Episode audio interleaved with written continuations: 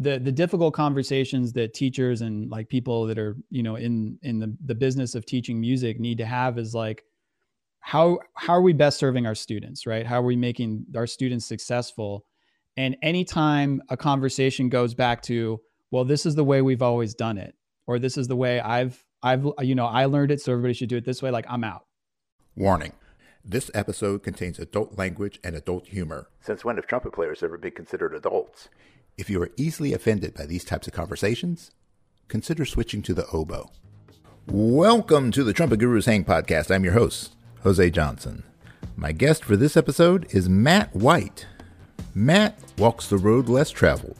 His creative approach to harmony and his mastery of the entire range of the trumpet makes Matt a consummate improviser.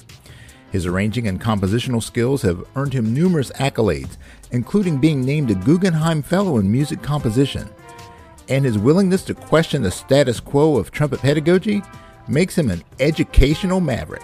In other words, he's my kind of hang. So, pour yourself a big glass, pull up a chair, and let the hang begin.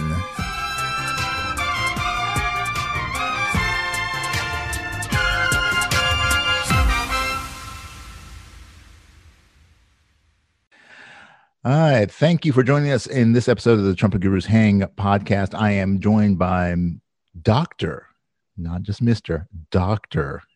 Matt White. Matt, thanks for joining us. Oh, my pleasure. Thanks for having me. Yeah, Matt. So it's really cool to to uh to finally meet you. We have uh, lots of mutual friends, you know, as is want. You know, the trumpet world is certainly a small community, so uh, we we all uh, tend to travel in the same circles. So uh, uh, yeah, I've I've heard your stuff. You know, uh, you know, I've definitely been following you on on, on social media, and just you're just doing some super super hip stuff, and uh, definitely want to dive into some of that. But uh, um, I found out something about you that I didn't realize that. Uh, it, in now that it's like, oh, duh, um, that you uh, you uh, helped my my buddy Augie Haas out with uh, his uh, his book. You were the editor of that book, so that that. Uh, uh, how did you manage to do that and keep a straight face? that, that's what I want to know. I mean, yeah. So Augie and I were uh, graduate assistants together at the University of Miami, and we sat next to each other in the concert jazz band for I think like three years. So just became like really, really close friends. And then so um, you know, my wife, uh, Georgia, she actually edited his like master's thesis and his doctoral paper. So like he could kind of get it across the finish line. Uh-huh. Um, so yeah, he's like a really great friend. And he had this idea. He's like, Hey man, I got this book I want to do. You know, would you be willing to help me? And so I did some of the editing on it and then gave him some feedback and we talked about the background tracks. And then um, even when he have you have you heard of his his like bottle opener mouthpiece? Uh yes, absolutely. Yeah, so when he when he was designing that, he actually came to visit me for a couple days and we wrote a jingle for it. I don't know if you've seen the video, but yeah. we literally did that all in one day and we've been friends for such a long time that even like when he comes to town to visit, my wife was just like, "You know what? I'm taking the kids and I'm going to my parents' house. You guys just hang out for a couple days." Uh, so usually like mayhem ensues. Yeah, but Augie's a great friend and yeah, he's a, a wonderful musician and trumpet player and he's yeah, one of my favorite people. Yeah, yeah. Augie's Augie's a great dude. Uh, you know, I, I met him a few years ago uh, at ITG uh, mm-hmm. it, when I was in Columbus, uh, Ohio. I was uh, I was there kind of hanging out. I was uh, I, I for years had done some rep work with uh, Warburton, which is how I knew about the uh, the, the mouthpiece. Uh, but um, yeah, Augie Augie and I just kind of hung out and you know got to chatting and stuff and and just kind of you know stayed in touch and and oh actually over COVID we we've uh, we've talked a lot more and um, yeah, I actually for my wife's birthday, my wife loves his uh, the the stuff that he's been doing recently, the the CDs that he's done. You know, um, oh, where he's singing, right? Yeah, where he's singing. Yeah, yeah. and uh, and we actually that was that was my surprise birthday present uh, for her was I uh, I got Augie to uh, serenade us for uh, for about two or three tracks, and uh, oh, know, that's zoom, awesome. Zoomed in, and and yeah, it was it was so much fun. He's such a such a cool guy. Yeah, and he's also like a he's a great example to people as somebody who's just like always hustling and always working on something. Because like every time I talk to him, he's like, "Oh, well, I'm working on this," or "I got this cooking show that I'm working on." So he's always up to something. Yeah. Yeah, yeah, and uh, yeah, the and that that book. I mean, I that is part of my daily regimen. Uh, you know, with I'm not always, and I have to have to admit it. All you trumpet players out there, trust me. Uh, I am one of those guys that uh, stays fairly busy. Uh, you know, trumpet is not my full time gig, but uh, uh, you know, I'm still playing regularly. But there are days that I just don't have a chance to practice at home. Uh, and living in a in a town home, I don't, you know, I can't come come in at, at 10 o'clock at night and, and, and you know start start practicing. So uh, I do Augie stuff though every day religiously, uh, and a lot of times it's just uh, you know buzzing on the mouthpiece on on my drives, uh, you know. Uh, but uh, but that that's a really cool track, and you know certainly certainly love the fact that you guys are are so close. So that's that's definitely so. Shout out to Augie. yeah. Now now we're not going to talk about you anymore, Augie. So you know, this is not your episode.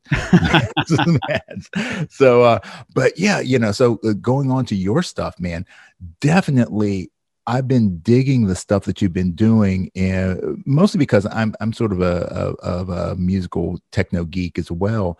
Uh, nowhere near, you know, the level that you're working at, but uh, you know the the tracks that you've been producing, uh, you know, using Ableton uh, and and the other production stuff. I just I'm just really digging it, man. It's just super super hip stuff. So, uh, when did you first get started in in that world, you know, of of uh, you know, going from like the traditional acoustic jazz setting into uh, doing some of this this really cool kind of electronic stuff that you've been working on. Yeah, I mean it's it's interesting, and it's it's actually back to when I was in school too. Is that um, I was like playing a lot of recording sessions and was realizing that I hated the way my trumpet sounded on all these recording sessions, and so like my solution was I need to learn something about this. So I started taking like tech classes as part of grad school and then like bought Pro Tools and got like an interface. And literally it was just like asking people, hey man, you got a session you're working on? Like, let me check it out. I'm, and I was just learning by trial and error. If I got like to a studio or something where I was a trumpet player, I would ask to hang out and be in the control room. And so that was kind of my introduction to tech. And then it became like, you know, once I figured out the programming aspect of it, and this was something that could, you know, augment the music I was writing. Um, cause yeah, I compose a lot of music. Um, you know so uh, electronic stuff i'm doing this project right now with like my small group where i'm actually doing uh i'll call them derangements not arrangements of early dolly parton music. And Ooh, so i've been getting really in so it's trumpet organ drums guitar and a vocalist. And with the vocal we're doing like a lot of pop production stuff. So like you know taking influences from like billie eilish and i'm doing a lot of synth synth programming and that kind of stuff. So you know, for me, it's just like it's another way to be creative. And definitely with the pandemic, the idea that, you know, using these tools when I can't maybe collaborate with people in person, you know, to to make interesting musical stuff and just kind of keep me creative and, and and doing different things and just composing constantly, even if I don't have access to musicians to play the music. Yeah.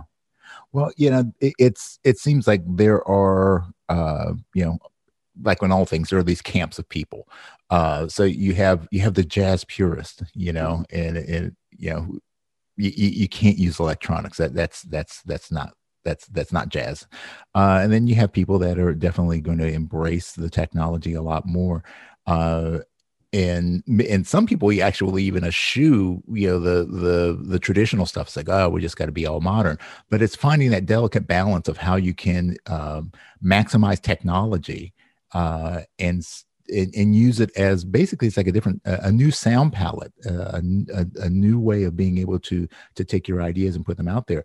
Um, so uh, when when you're doing this in terms of of uh, your your creative uh, your how you you get your creative juices flowing um, do you tend to gravitate towards uh, you know trumpet as the the primary voice that, that you want to use or do you use that electronic palette to to kind of give you the the, the foundation to build and, and put the trumpet on top? Or you know is there is there kind of a standard that you go to?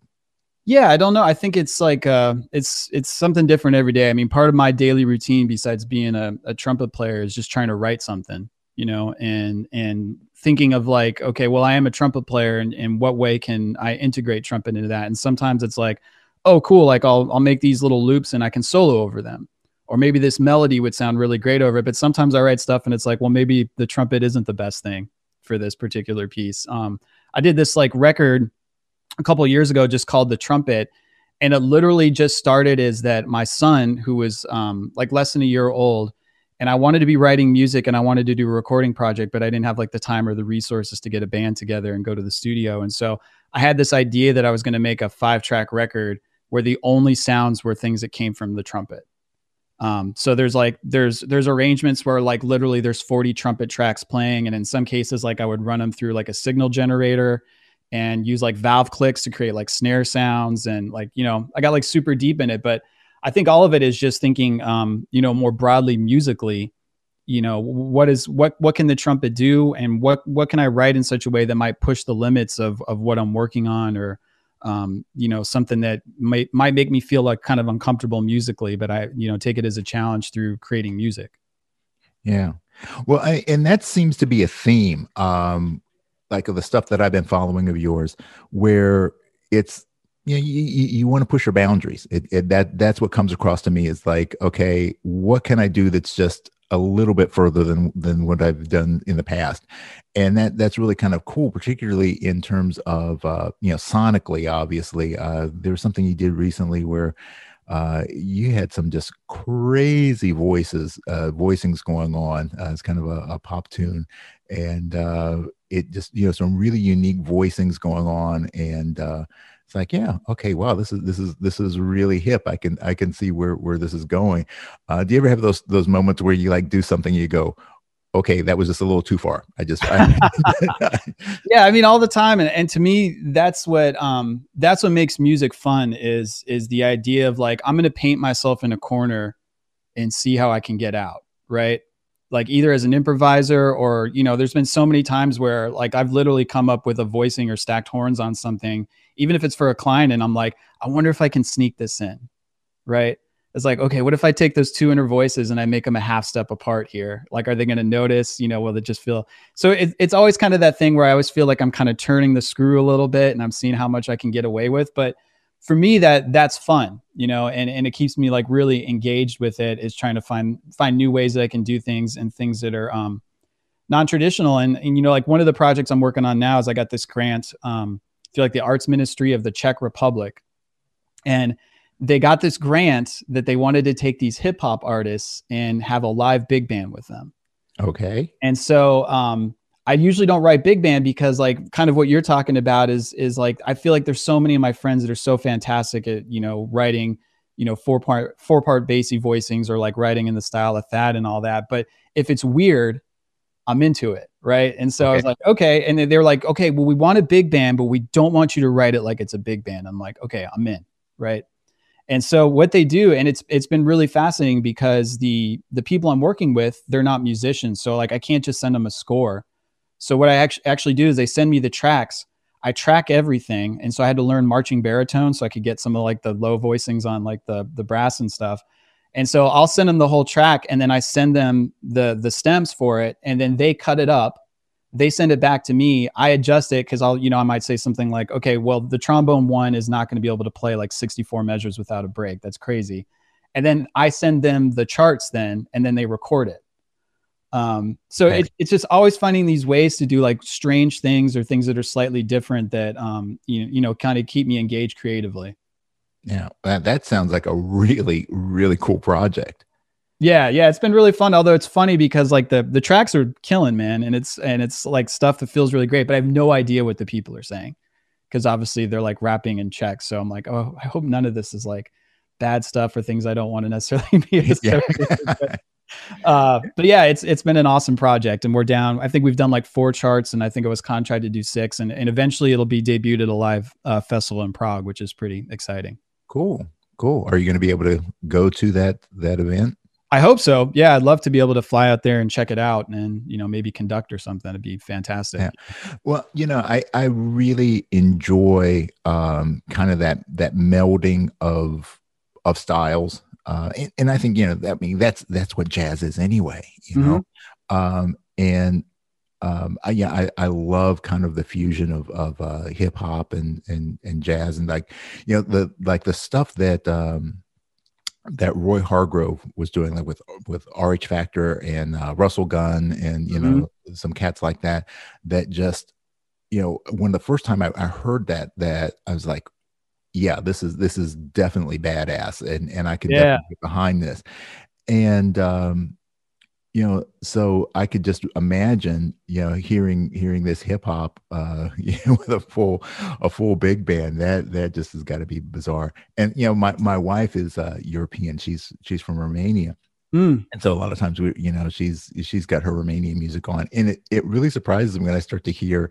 Uh, yeah, I'm used to to hearing hip hop here in the U.S. You know, Yeah. Big fan of you know, uh, you know Wu Tang Clan, N.W.A. You know, I'm, you know, I'm a little older, so you know some of the, the old school old school rap and you know you know even up into the to modern days but uh it's it's so funny how uh that as a creative expression as, a, as an art form and you know certainly there'll be people that will argue with me that that rap is not music that hip-hop is not music but i'm like you know dude you know the, it, it is definitely it is creative as, as it can be. Uh but to but to have that and listen to it and then all of a sudden i'm hearing romanian rap and i'm hearing uh you know uh you know turkish and you know it's like all these different uh ethnicities you know and and hearing the use of of hip hop and hip hop rhythms and hip hop uh, stylings and things like that. It's really super cool and how they fuse fuse their own ethnic music Mhm. with it it's just so so creative and so cool so I, I, i'm really looking forward to, to checking that that project out you have to keep me posted on it Oh yeah, absolutely. And and and I think that like, you know, if, if people think about like as jazz being, you know, one of our greatest exports uh, as as Americans, right? I mean, you could say that about hip hop too in terms of like the influence that it's had on culture around the world and you know, I mean, I'll have my students um when I'm teaching, you know, I'll have them transcribe like Kendrick Lamar phrasing because that is rhythmically incredibly sophisticated, right? And Yeah. there's there's something you can learn from that and even as somebody who's really into music production and and um, music technology, I mean, even if you're listening to a song that might be two chords, there's so much you can take from that, like by, by the production of it or how the how the track is put together, you know, that can make your music better. And so, I think for me is just this idea, like you can you can learn from anything that's happening around you as long as you're open to it. Yeah, yeah, and especially people that that are performing uh, and creating at a high level. You know, eh, the people that are pushing the boundaries, obviously, and uh, you know the like you know you're talking about Kendrick Lamar. Um, yeah, certainly you, you listen to you listen to that phrasing. Um, I think it was uh uh Chris Jodis uh yeah a few episodes ago I was uh, I interviewed Chris and and Chris and I were talking about uh inspirations uh for improvisation and you know certainly it's great to to listen to you know you know let's go all the way back to to to pops you know certainly you know you, you want to go back and you want to you want to study the the tradition. You want to study the people who who set the the framework for what we do. But at some point you have to deviate off of that path if you want to keep jazz to true to its essence which is um to embrace the originality to to embrace the ex, the expressiveness to to embrace the uh, ability to take and uh, to synthesize and to create this this unique uh, improvisational music. And you have to be able to uh, go beyond what what has come before and i think sometimes that that we lose track of because we kind of get we get to this point where it's like okay i'm comfortable then this is it and i don't want to go any further. Uh so like you're saying like you know some of the the rhythmic phrasing that some of these hip hop artists come up with it's like where where did that come from? You know Yeah. And and it's it's really interesting if you start if you try to play a line with that kind of phrasing it, it, it really changes your uh your approach to the instrument so uh yeah I'm, I'm really down with that man so like who are some of the the outside the box inspirations that you have musically Oh, sure. I mean, de- definitely Kendrick Bjork is somebody that like I'm really into. Mhm. Um, you know, um, classical composers. You know, I really love Bartok. I mean, I love Bach. You know, which I mean is not like that's not like saying something that's like super hip or modern or new or anything. But yeah, I mean, um, Sylvan Esso, which is like an electronic music duo. I really love their stuff. Uh, I've been checking out this group Tank and the Bangas from New Orleans. I don't know if you're hip to them, but like my kids love them, and like there's just so much groove and infectious groove happening. um, one of the things like I'm super involved in living here in South Carolina is kind of um, the preservation of gullah culture. And so there's a group called Ranky Tanky, which is a bunch of my friends in Charleston that they've done like contemporization of of like old gullah music, which is pretty incredible. So yeah, I mean, I think just listening everywhere and and thinking like, yeah, what what can I hear from this or or, or what's interesting and and you know, kind of kind of saying going on what you said earlier is that the reason I got into jazz is because I wanted to express myself, right? And I think that's why most of us get into it because we're thinking, okay, improvisation's like, wow, I get to say something that's uniquely me in this moment, right? And so we always have to make sure that that's kind of the step of what we're teaching is like, yes, respect the tradition, learn from the masters, right? But also like, what are these little bits and pieces I take from things that interest interest me, and how do I integrate them to make me myself? Yeah. Um, and and I think as long as we're always kind of keeping that in mind as like the the goal point, um, I think that's how we kind of stay engaged with everything and improve. Yeah, yeah, I, that was a, a big thing. Like uh, in in my previous career as a, as a martial arts instructor that uh, you know because that's something that that has that very very deep tradition um, and uh, I, I really got frustrated with people because like you know people would say okay well this is traditional and this is you know whatever um, but it's like you know we get so caught up with we're we're married to the dogma as opposed to the the the true essence of what something represents. So, uh, you know, martial arts is all about improvisation and creativity, much like jazz. You know, it's adaptability.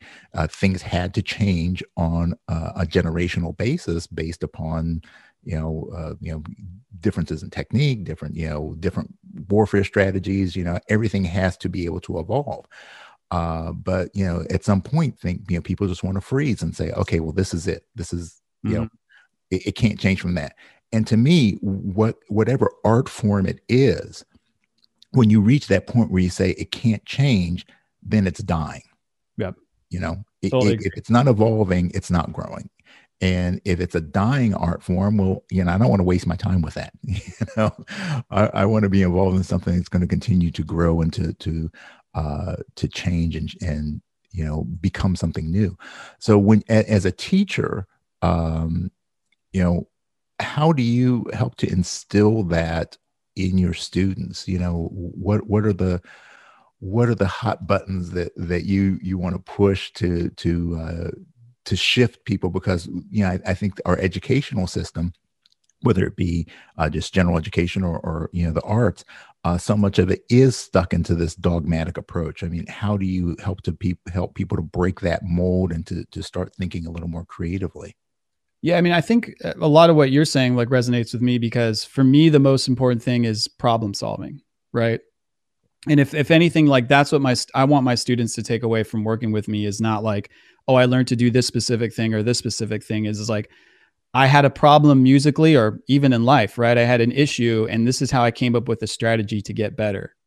You know, so if you if you sound bad on the bridge to a tune, like how do you practice it to get better? If your time's bad, how do you get better, right? Um, if your ears are bad, how do you improve that? And so always thinking about that. And that's, I think where the creative creativity and practice comes back to. Um, but yeah, I mean, I've, I've been in academia for a while now. And I think one of the things that's, um, you know, the, these ideas of like adhering to dogma, they don't serve the students and they don't really serve us as teachers.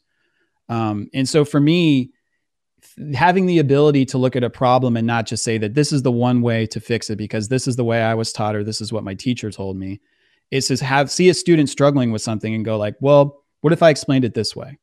What if we tried this, right? And and and for me, um, you know, bringing it back to trumpet is, you know, my my early teachers were mostly like Adams from like the the Bill Adams school, right? Right. But even then, like seeking out other things just to be like, could this help my students, right? Like, let me learn a little bit about Caruso because and Laurie Frink because maybe that'll help my students. I don't buzz on the mouthpiece, but like maybe I should read the James Thompson book so that maybe there's something there that'll help my students. And so I think any kind of dogma you get into is is is pretty dangerous and pretty limiting. Um, and and I think the other big thing for me with with education is helping us to get out of this idea that you know education obviously in academia moves really slow. It's slow to make any changes. And as somebody who's worked in it it's really hard to get people on board with new ideas. Um, but you know getting away from this idea that that students can only be you know one of three things. They can either perform teach or compose and we know as people that have worked in the industry now like that's not the case right? Mm-hmm.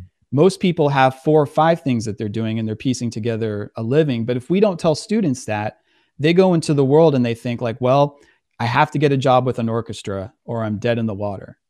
Um, and so for me is like first of all helping students understand that that's not the case. And then going back to some of the stuff we're talking about earlier is being really open you know into saying like you know what yeah i love playing the trumpet and i love playing maybe traditional jazz but maybe i like hip hop and maybe i can you know be a producer maybe i can make tracks for people maybe i can be an arranger maybe i can have a small studio of like 10 to 15 students and piecing those, those things together that's what gives you like a fulfilling career in music it's yeah. not just doing one thing. Right. Yeah, you know, and that's that's a really important concept, and, and it's been kind of a recurring theme, um, both in, in the interviews that I've been doing recently, and just in, in general in, in my life, and and the things that are going around around me. Um, it's the you know what is it that you're really trying to accomplish, and what is it that's really important to you? That question. Uh, you know is it being a trumpet player okay well if, if if that's the most important thing to you then don't limit yourself to saying that you can only play mm-hmm. you know classical gigs you can only play big band gigs or whatever playing the trumpet if you if you love playing the trumpet and you want that to be your career then play everything you can anytime anywhere just do that and be happy with it. Mm-hmm. Uh, you know, don't limit your options. If it's to be a musician, well, then that's a different thing because being a musician can be like you said, you know, you can be playing your horn or it can be producing tracks. You know, it can be, you know, engineering can be a lot of different things that, that are part of, of that process.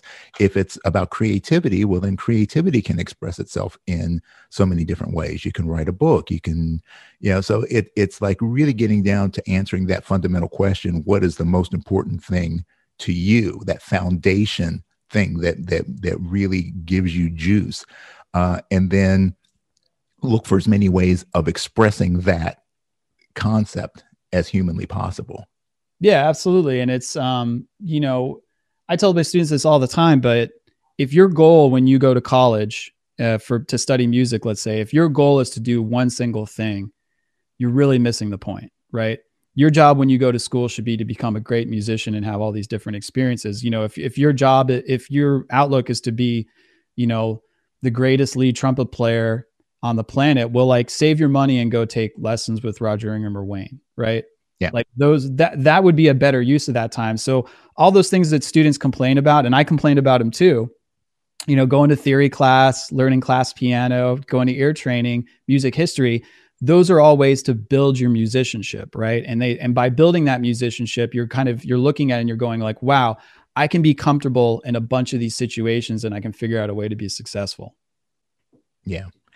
Well, you know, it, it's it's really interesting. Um, I, I, had a great talk with uh, James Morrison, uh, previous episode, and he had a really interesting take on theory and uh, in the way he teaches it. He said, you know, most people want to teach theory 1st mm-hmm. and then apply it.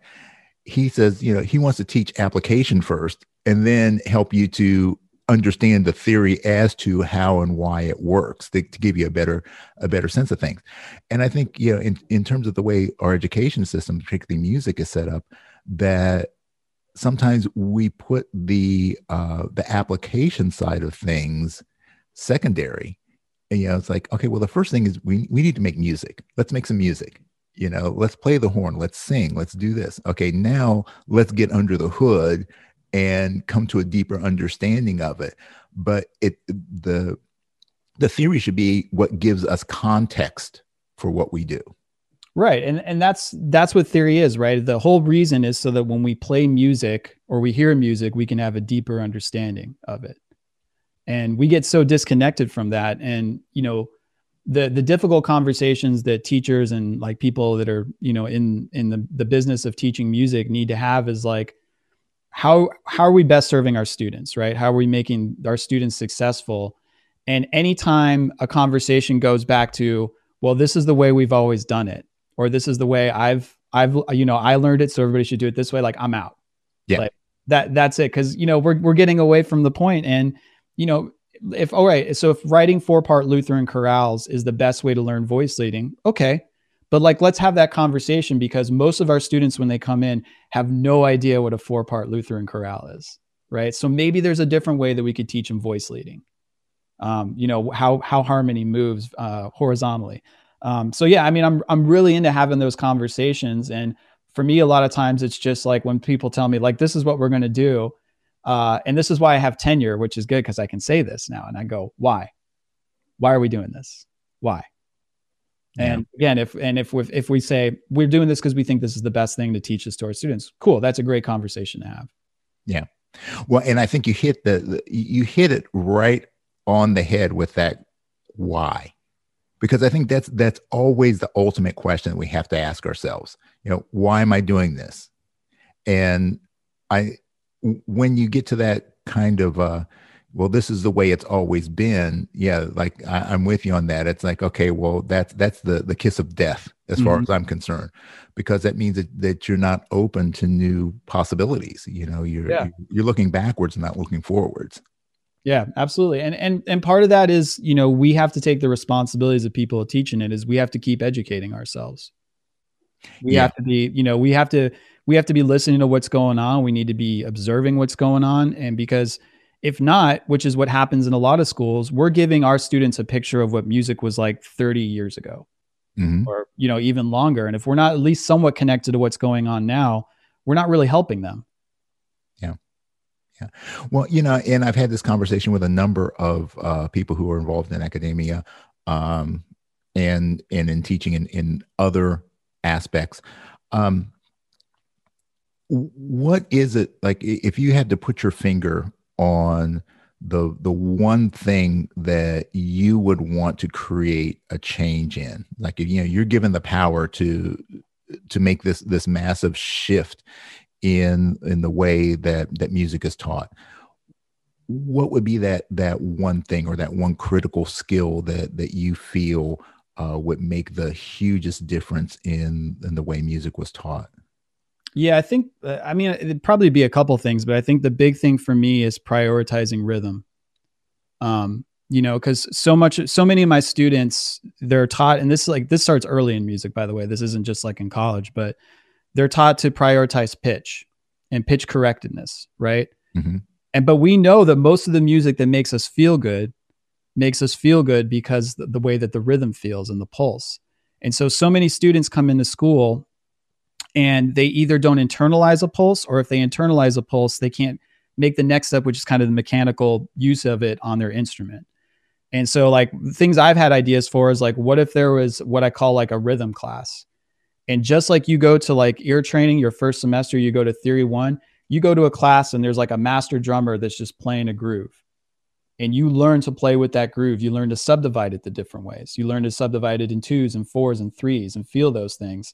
And eventually you start taking your instrument and making those rhythmic things happen as well. So I, I think for me, that would be the big thing is like prioritizing rhythm and then also i mean this is this is like a, a, hot button topic that people talk about all the time but like you know, why is written theory three credits and ear training is one credit in most theory curriculums, right? Because we know the ear is the most important tool. That's what we use to listen to music.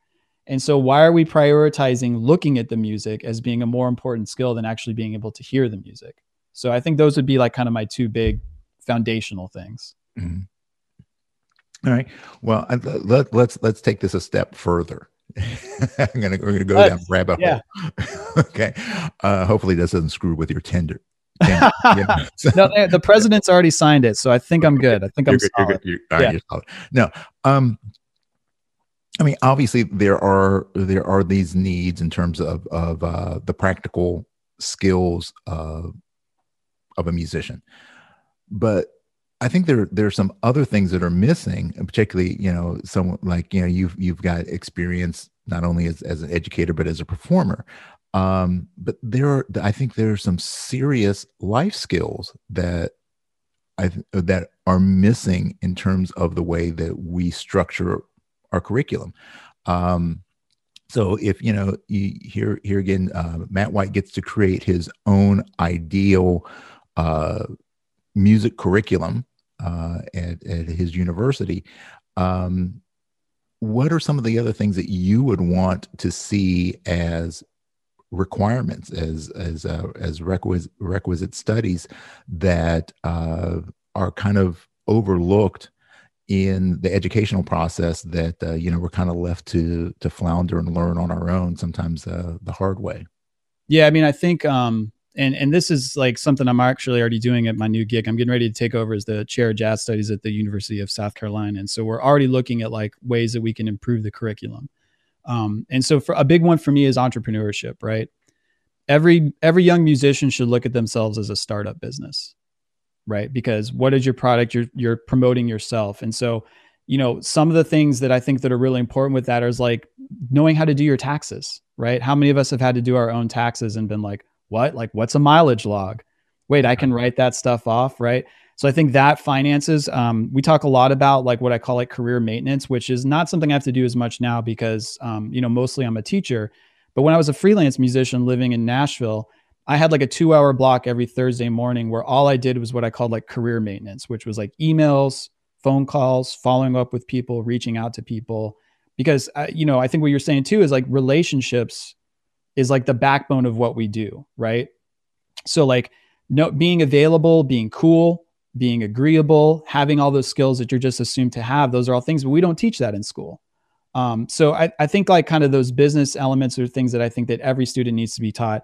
And I think the other one is is inter, interfacing with technology. Um, you know, I'm getting ready to make a class where like literally the whole class is learning how to track remotely and then send people files for projects because you know it was something that was happening before and i was certainly doing it a lot um, you know because I, I live in kind of the middle of nowhere in south carolina like i don't there's no big studios nearby me that can go track so i'm doing it all in my little office here uh, but having the ability to, you know, arrange and stack a horn section from home and then be able to send the files correctly to clients. I mean, th- this is just stuff that like everybody has to be able to do to be able to edit your own tracks. And so those are all the things I think that I would like to see kind of, um, you know, the, the, these being like the assumed skill sets that every musician needs to have. Yeah. Yeah. That's, that's really cool. Um, you know, I, I know, you know, you obviously could, could, you know, become a music technology major, you know. Uh, you know, so yeah, there, there's that thing. But I think that that for any performing musician, there should be um, a level of experience that they that you have with the technology side of things. You know, uh, I think back to to my schooling, and this was you know back in the the very early '80s. Um, you know, there were no real classes for uh, you know how to, how to deal with with sound issues you know mm-hmm. you know and when you get when you get on a gig uh, you know unless you're at the top of the the heap which no one starts at the top of the heap you know we're all you know climbing our way up yeah you know, you're you're doing club dates you're doing you know small things and uh, you know you don't know how to deal with sound reinforcement issues. You don't know how to deal with mic placement. You don't know how to do all these things that, you know, maybe a, a tech major would know. But uh, you know, as a player, I think it behooves us to to understand at least on a on a cursory level how to how to set up a mic properly, how to you know how to to set up a basic monitor mix, you know, how to deal yeah. with EQing and things like that and how to communicate with the people to get what you want i think is a big part of it too right. Because uh, there's always that contentious relationship between like the performers and the sound person right? Mm-hmm. it's like ah it sounds awful and i'm miserable but it's like also it would help us if we could say like hey you know could you roll off a little of the highs starting at 2k in my monitor? Right? And to make me happy and to make me feel like this is actually what my trumpet sounds like. And that's good information for a sound person or you know, I mean, how many times have you gone to like a college or high school jazz band concert and like a soloist starts playing and they're nowhere near the microphone? Right. And like the big band director has to like take the microphone and like move it over to the soloist. But like, why don't we practice that? You know, and and so like, even with my trumpet students, like I'll just put a dummy mic next to their stand in my office and I'll be like, practice how you would play on a microphone for this. Okay. And if you're moving around, I mean, if you're getting into it, that's cool. But understand that now you're making the sound person's job harder because they're having to like ride the gain to to because you're not staying on the microphone. Um, so these are all things that we can integrate into our teaching. We just have to kind of think about them and, and, and be open to them. Yeah. Yeah. Well, I mean, that, that's super, super cool stuff. Um, with, uh, with your studio, um, you know, how many, stu- how many students do you have currently? Uh, well, right now, my the studio that I'm leaving because I'm getting ready to switch gigs. But right now, in my current studio um, at Coastal, I had uh, nine students, nine trumpet students. Okay. All right.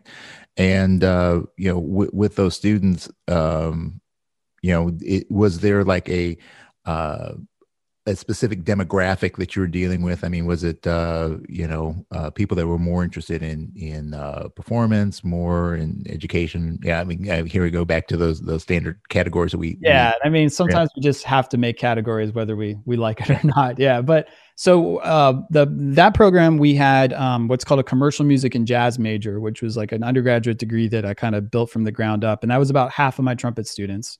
Um, and then a couple ed majors, and I think I only had like two what you would consider like traditional um, trumpet performance students. But you know, one of the things that was really important to me was to try to kind of and and I and and I'm always learning, and so there was plenty of failures along the way, and there there will continue to be, but um, you know, having an idea of like a trumpet curriculum in the studio that actually is reflective of a lot of the stuff that we're talking about. So, you know, I had a student, for example, do their jury um, this past semester where they played the first movement of the Hindemith concerto, but they also had to play the um, the horn parts from like Superstition and um, sing a song, okay. right? Yeah.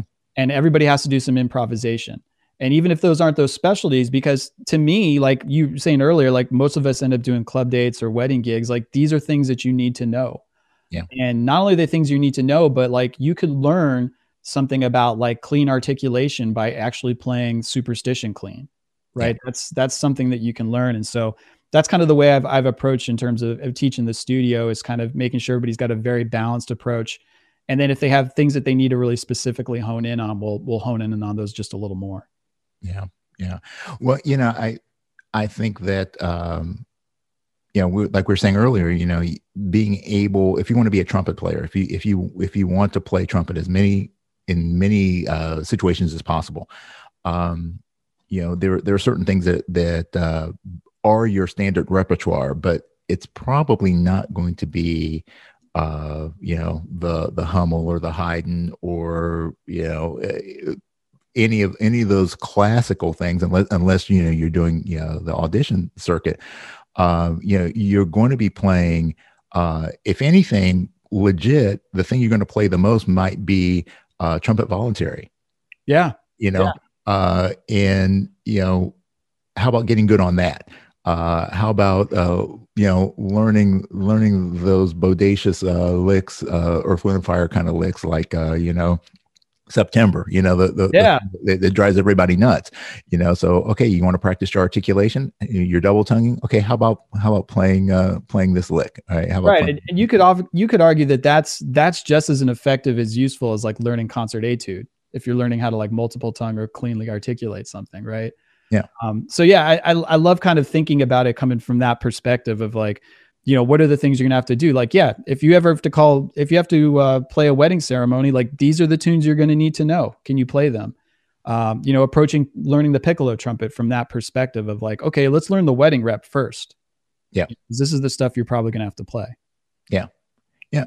And it's like, you know, going back to my martial arts days, a lot of times people would ask me like, "Okay, well, what's a practical application of this?" I'm like, "Well, okay, I can, I can show you all these different concepts, but you know, ideally, especially because I, I taught a lot of Tai Chi, it's like, you know, okay, well, the the the most practical application of this is that it's going to keep you from uh, falling down a flight of steps you know yeah. it's it's gonna it's gonna help you to understand how to deal with uh, an aggressive personality uh, as opposed to you know this is how you break somebody's neck with with something like this uh, because practical just means that it's it's useful mm-hmm. you know it it it it serves a purpose. And uh, i would rather look at, at what am i going to use something for most consistently? You know what's the thing i'm going to i'm going to have to deal with on a day-to-day basis not the thing that may happen one out of a, a thousand times.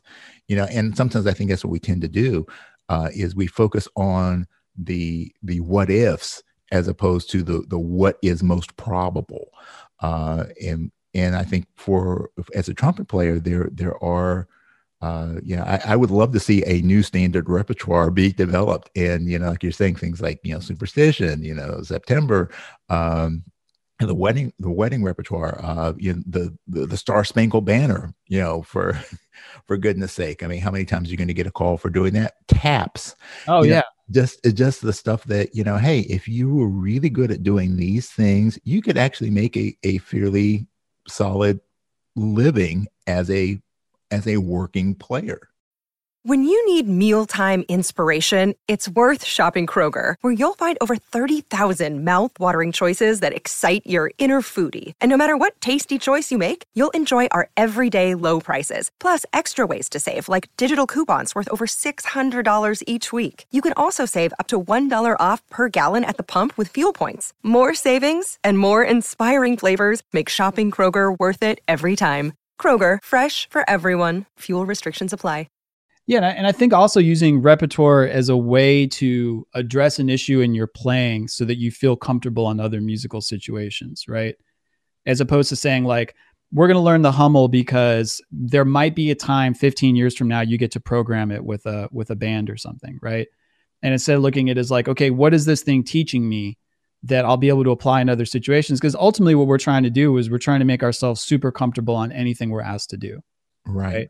It's the same thing with ranges. It's like, well, why do we want to have a good upper register or great endurance? It's so when we get called for a gig and we have to use those things, we're not freaking out. We feel like we can do it. Um, and so I, I think all the all the teaching should be oriented in that way. Is like, what skill sets am I building up so that when I get called to do something and they throw a piece of music in front of me, I'm like, I got this.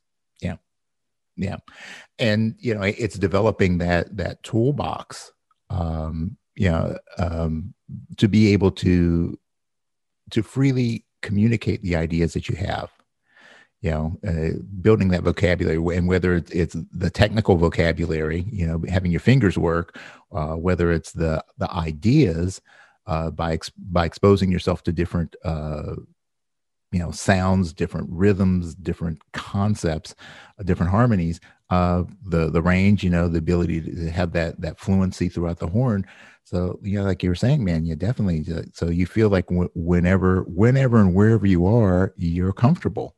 And you know i think that's got to be the key. And i think that you know in, improvisation is the same way. And you know one of the the way i practice improvisation and i try to do with my students is like let's do this with a lot of limitations right? Because if we can do the limitations when we play because ultimately when like i improvise and i'm playing with other human beings i want to be free so i just want if something comes in my mind i want to be able to try to execute it. Or if i hear like the drummer do something interesting i want to i want to interact with that. And so a lot of times when i'm talking to students about improvisation it'll be something like can you play me a compelling chorus only using quarter notes? Or can you like play a really interesting solo only staying within this octave? Right? And so, like when we put those limitations on ourselves and we kind of think about and we're developing those really specific skills, the idea should be that like those are the tools that you're developing. And then when you go out and play, you're taking like the bumpers off, right? You're just saying like, okay, anything that happens, we're good to go now because we practiced all these little individual things. And it it always kind of astounds me when you can have like a really good instrumentalist or or musician that knows how to get better at stuff, but then when you like tell them like, hey, we're going to work on improvisation they just put on like a you know a play along track and play along like you know just do multiple choruses just hoping something will stick. Like that's not a strategy to get better at anything. Yeah. Yeah well that that's really interesting. One of one of my um teachers did have that that approach and it's like okay yeah let's let's just we're only going to do quarter notes. We're only going to do uh you know these things. And it, it kind of to me it was like um you know I, I'm trying to remember exactly what, how the quote went, but it, it's Einstein, uh, basically to paraphrase it, saying that you know if you can't explain something simply, you don't understand it. Mm, you know, yeah. and and I I think that sometimes, uh, especially for improvisation, uh, it becomes you know how fast can you play, how many notes can you play, and you know it, it which is to me the uh, the musical equivalent of verbal diarrhea mm-hmm. you know uh, i don't need you to to try to explain something to me and take up 30 minutes doing it if you can tell me in, in three words how to do something and I can do it, then that means you really understand it. Exactly. And therefore I can understand it. So I think sometimes that, you know, with improvisation, um, people are relying on uh, the, you know, like the, the shotgun method, you know, the scatter shot and hoping that if they throw, throw out enough ideas that something will eventually, that it'll stick. Yeah. yeah. And I mean, it's uh, so a lot of times people talk about music as being a language. And, and one of the ones I like to use when I'm talking about exactly what you're talking about is like, it was the best of times, it was the worst of times. That's beautiful, right? Yeah. Short, succinct, and punctuated. But a lot of times when we improvise, we go, it was the best of times, it was the worst of times. I just woke up, I accidentally kicked the cat, I can't find my socks. So we took like this beautiful idea and we added all this garbage to it when we could have just like said the idea let it sit for a minute. And you know that's that's one of the things that like I, I, think about like the people that are like the utmost of improvisers. And usually the most um, profound things they play is after space. Yeah. You know and it's like you hear herbie play right? And he'll like be he'd be like going for something and like kind of gets into a corner and he stops. And like the band fills in. Like the next thing he plays is the baddest thing you've ever heard because yeah. like he just composed himself and he was like, here we go. Um, and to me, that's like that. That's like the the pinnacle of what we should be trying to achieve is like using those pauses, using punctuation as a way to get our ideas across. Yeah, yeah, that's cool. That's cool. Yeah, I, you know, going back to what we were talking about earlier about you know finding inspirations for your playing from sources outside of playing. Um, you know, reading um, a greatly written piece, you know, something, uh, you know, even we, you know, go back to the, you know, like obviously, you know, like the studying of Shakespeare and, and things like that and then Dickens. Um, but, you know, even going back to like, you know, talking about like Kendrick Lamar and the way that, uh, you know, a lot of uh, hip hop hip hop artists are able to create these really compelling phrases um, and you know looking at that and thinking about the the rhythm of the language the way that sentences are structured the way that uh, uh, a narrative is created and and thinking about uh, the way that we we phrase our music um, basically telling a story mm-hmm. and uh, you know i i think space is probably the most underrated uh, and we'll get to that later on. Uh, one of the most underrated aspects of uh, improvisation. Um, definitely, as a mature improviser, will understand that. You know, and uh, but you know, man, you know, just you have to give things space. You have to give them room to to breathe, and and whether it's to create a reset for yourself, or you know, if you if you go back to a great speech by someone, you know, just the ability to stop and to give that that pause and let things sink in before mm-hmm. you you know you say your next sentence. I think that's one of the things that, that we we sometimes miss as musicians the, the the power of that. Yeah and i think it's um i mean i think there's a couple things at play. I mean editing right? So we talk like you're an author and like you know we're talking about people that that write the language but editing is such an important part of this process and that's kind of what we have to do as musicians too is like sometimes knowing when to stop playing or what not to play is just as important as knowing what to play. Yeah. you know and and to allow that space. And i think the other reason that's important is because you know go back going back to like why people play improvised music is a big thing for me is like do not treat the rhythm section like an Aebersold right? And a lot of people do that.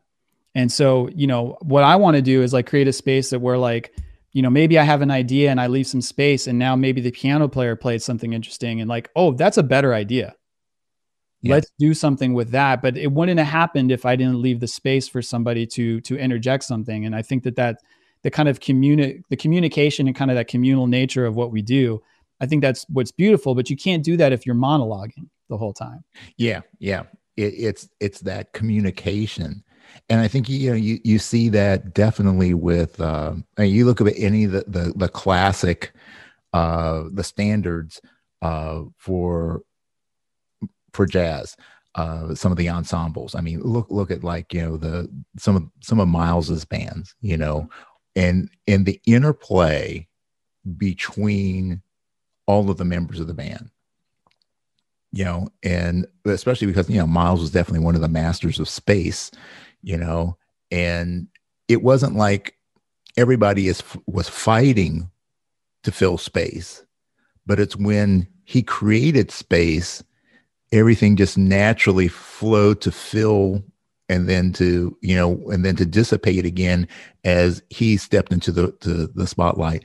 So uh, but you can't do that if you're not working as uh, the symbiotic unit you yeah. know, you have to be listening you have to be not just listening because uh, it's like you know people say that that uh, most people don't listen you know that they don't truly listen when you're having a conversation. You know you, your attention is actually spent formulating your response to what someone is, is saying. You mm-hmm. know, you're thinking about what you want to say instead of really listening and taking what's going on.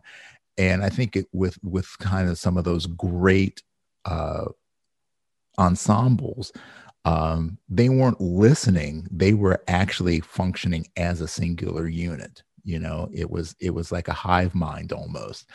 And uh, everybody was was just organically finding that space to to express and and to support each other. And when that happens it's magic. But uh like you said if you're just thinking about the rhythm section as as your play along track you know that never happens Man, I got a I got a great story about that. So like one of one of my mentors is this guy Steve Bailey. He's a he's a bass player. And yeah, yeah. He, he's the chair of the bass department at Berklee. And like through Steve, I ended up you know getting a great relationship with Victor Wooten and all these other people. But um, Steve is really tight with Ron Carter. And so he was telling me, he like texted me this one day and I was flipping out. So he went over to Ron's house and Ron like started playing ESP, the Miles record and and Ron started giving uh, Steve a play by play of what was happening, you know, and he would be like, "Oh, he's like, so you know, Herbie Herbie went down a half step here, so that's why I played a D flat there." And he started like giving him the play by play of like exactly what they were doing in the moment. I was like, it's like making my brain explode, like wow. what that, what yeah. that must have been like. Yeah, yeah, man, that.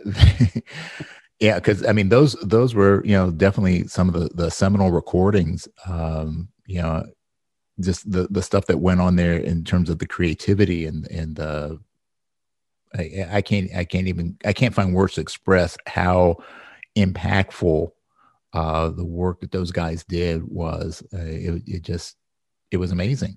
Yeah, and you listen and you listen to it today. I mean, it still sounds incredibly fresh. It sounds like the hippest thing you've ever heard. What they're doing on those records, and they're like what, like fifty years old now or more? Yeah, yeah it's yeah. it's incredible. Yeah. Yeah, yeah, and, and yeah, actually, uh, speaking of of, uh, of Vic, I wanted to uh, to talk to you a little bit about that because you know I know that you've done some some stuff with him uh, recently. Um, yeah, he's one of my my all time favorite musicians.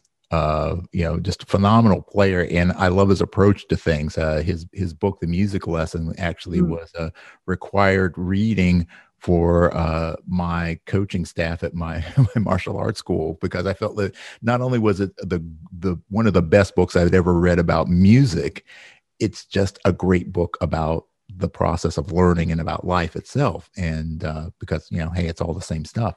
Um, but uh, you know, I know that you you know you you've done some stuff re- recently with him and with um, so the uh, interview series we did. So we did yes. one with Terri Lyne Carrington. Yes, that was the one. Terri Lyne Carrington. That's Lukas Nelson, who's Willie Nelson's son. We did one. Um, Howard Levy, who's like I don't know if you know Howard's playing. He's like a, a genius. He's crazy.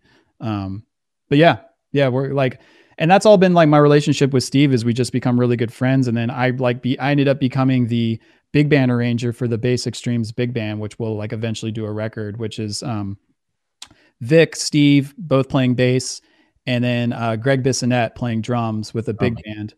And they were again, they were like, you know, uh, they're like, hey, we really want to do this big band. Will you arrange it for us? And I was like, yeah, because that sounds weird, like having two bass players. Let's let's do it. That sounds fun. Yeah. Um, and it was crazy because none of their stuff is written down, so I had to transcribe it. And I, you know, I'm a pretty good transcriber, but like when you have two basses playing, it's so low that like sometimes you're like, oh, what's actually happening there? And like I would text them and be like, "Hey, are you guys playing a B flat or an A here?" And they go, "Yes." Because like they were playing both notes. Um, but yeah, and so, but I, I, agree with Vic. I mean, he's like, he has a way of every time we get together and, and play, which only occasionally happens, but he just has like a way of kind of like centering you of like what you're actually doing and like what music should be about and like what life should be about and like what should I be prioritizing and he's he's such like an incredible human being and and I mean that comes through in the way that he's so free with the music. Yeah. Yeah. So, I mean, if, if you had to uh, capsulate your philosophy on music and its place in uh, in the world, uh, what would that be? Um, I'd say that it has a very important place in the world. I think that you know, um, there's a lot of things that divide us and can be de- divisive, but what I love about music is like you can close your eyes and enjoy it, and it can move you emotionally, and in, and you don't know who's playing it, what they look like, right? Uh, how they identify, um, where they're from, what their political philosophy is, right? It's just it's it's one of those rare opportunities that we can have an experience that we can all kind of share with it, um, and, and that's why I think the like promoting music is really important, right? And teaching it is really important, and make sure that it kind of you know stays like a, a primary part of our culture. Yeah, yeah. Well, man, I could certainly like talk about some of this stuff for like hours Yeah, and hours. Yeah, yeah, yeah. So, uh, yeah, but I know that you know you're uh, you're preparing for your move and uh, you know busy, busy man. But uh, so before we we can wind things up for the day, we do have two segments that we need to get through. Okay. Uh, the first one is our